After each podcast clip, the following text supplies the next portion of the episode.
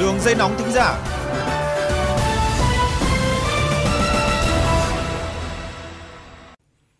Kính mời quý vị và các bạn đến với chuyên mục Đường dây nóng thính giả được phát sóng trên kênh VOV Giao thông, tần số FM 91 MHz Đài Tiếng nói Việt Nam. Thưa quý vị, tuần qua trong các ngày từ 18 tháng 1 đến 21 tháng 1 năm 2024, fanpage và hotline của kênh VOV Giao thông đã nhận gần 1.200 thông tin từ các thính giả phản ánh về tình hình giao thông cũng như các vấn đề dân sinh tại Hà Nội, thành phố Hồ Chí Minh và các tỉnh thành khác. Trong số những tin thính giả gửi về, nổi bật là thông tin phản ánh về đoạn đường rẽ phải tại giao lộ Trần Văn Dầu, Võ Trần Chí, phường Tân Tạo A, quận Bình Tân, thành phố Hồ Chí Minh bị xuống cấp trầm trọng. Mặt đường tại đây bị bong tróc lớp nhựa và trũng xuống động nước, biến thành ao. Ổ gà ổ trâu xuất hiện ngày một nhiều. Người dân rất mong cơ quan chức năng có kế hoạch tu sửa, nâng cấp để đảm bảo an toàn cho người qua lại. Ngoài ra, kênh VOV Giao thông còn tiếp nhận phản ánh về tuyến đường Mễ Cốc, phường 15 quận 8 thành phố Hồ Chí Minh đã bị xuống cấp nghiêm trọng, mặt đường bị bong tróc lớp nhựa do có nhiều xe tải lưu thông nhưng không có cơ quan chức năng dầm vá khắc phục. Đường có nước tù động sinh lầy khiến nhiều người đi xe máy dễ trượt ngã. Người dân đề nghị cơ quan chức năng nâng cấp đường để việc đi lại được thuận tiện an toàn. Phóng viên VOV Giao thông sẽ có ghi nhận và cập nhật thông tin về vấn đề này trong thời gian tới. Thưa quý thính giả, chỉ còn gần một tháng nữa sẽ đến Tết Nguyên đán 2024. Cũng chính vì vậy mà hoạt động vận tải hành khách tại các thành phố lớn cũng diễn ra nhộn nhịp hơn. Theo nhiều người dân phản ánh, các tuyến đường khu vực trung tâm thành phố Hồ Chí Minh như Hùng Vương, Nguyễn Duy Dương, Tảng Đà lại nhộn nhịp hoạt động xe dù bến cốc. Nhiều xe khách dừng đổ đón trả khách chiếm một phần lòng lề đường, tiềm ẩn nguy cơ tai nạn giao thông. Vậy, lực lượng chức năng sẽ có giải pháp nào trước thực trạng này? Mời quý thính giả cùng đến với những ghi nhận của phóng viên sau đây.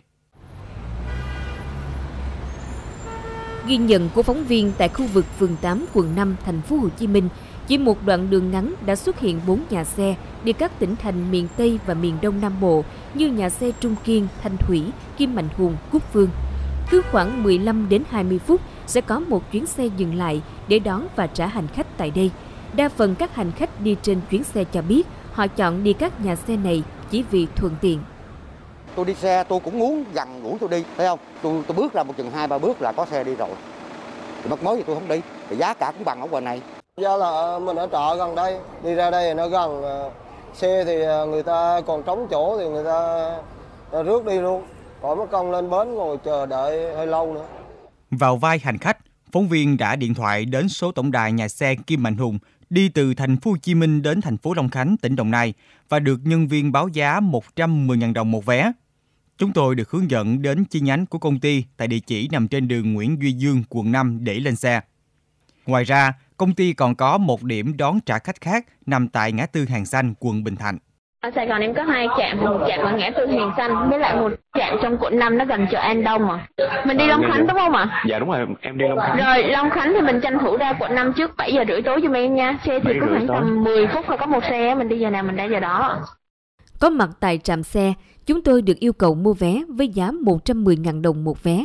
Sau khi lên xe, ổn định chỗ ngồi, chúng tôi được phát cho một tờ giấy, danh sách hành khách vận chuyển và được nhân viên yêu cầu điền thông tin cá nhân gồm họ tên, số điện thoại, địa chỉ vào bản khai. Sau khi điền, bản khai được tài xế xe giữ lại. Từ khách lẻ mua vé đi từ thành phố Hồ Chí Minh đến thành phố Long Khánh, chúng tôi bỗng dưng trở thành khách trong hợp đồng thuê xe nào đó mà không hề hay biết.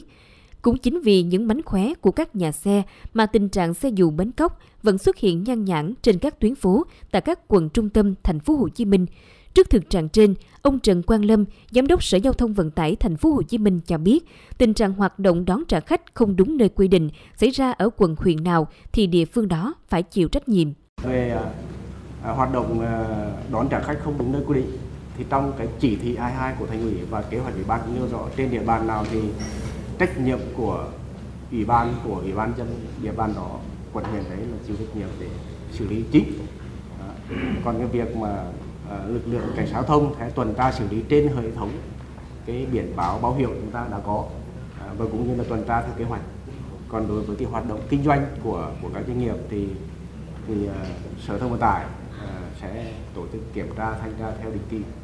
Rõ ràng, với những quy định và chế tài đã rõ, nhưng nếu việc ra quân xử lý vẫn còn mang tính hình thức, chưa đủ sức răng đe, quyết liệt thì sẽ khó trị dứt điểm tình trạng xe dù bến cốc. Thậm chí còn tạo điều kiện cho các nhà xe núp bóng dưới dạng xe hợp đồng ngang nhiên hoạt động rầm rộ hơn ở thời điểm Tết Nguyên đán 2024 đang cận kề. Quý vị thân mến, đến đây chuyên mục Đường dây nóng thính giả ngày hôm nay xin phép được khép lại. Cảm ơn quý vị đã chú ý lắng nghe.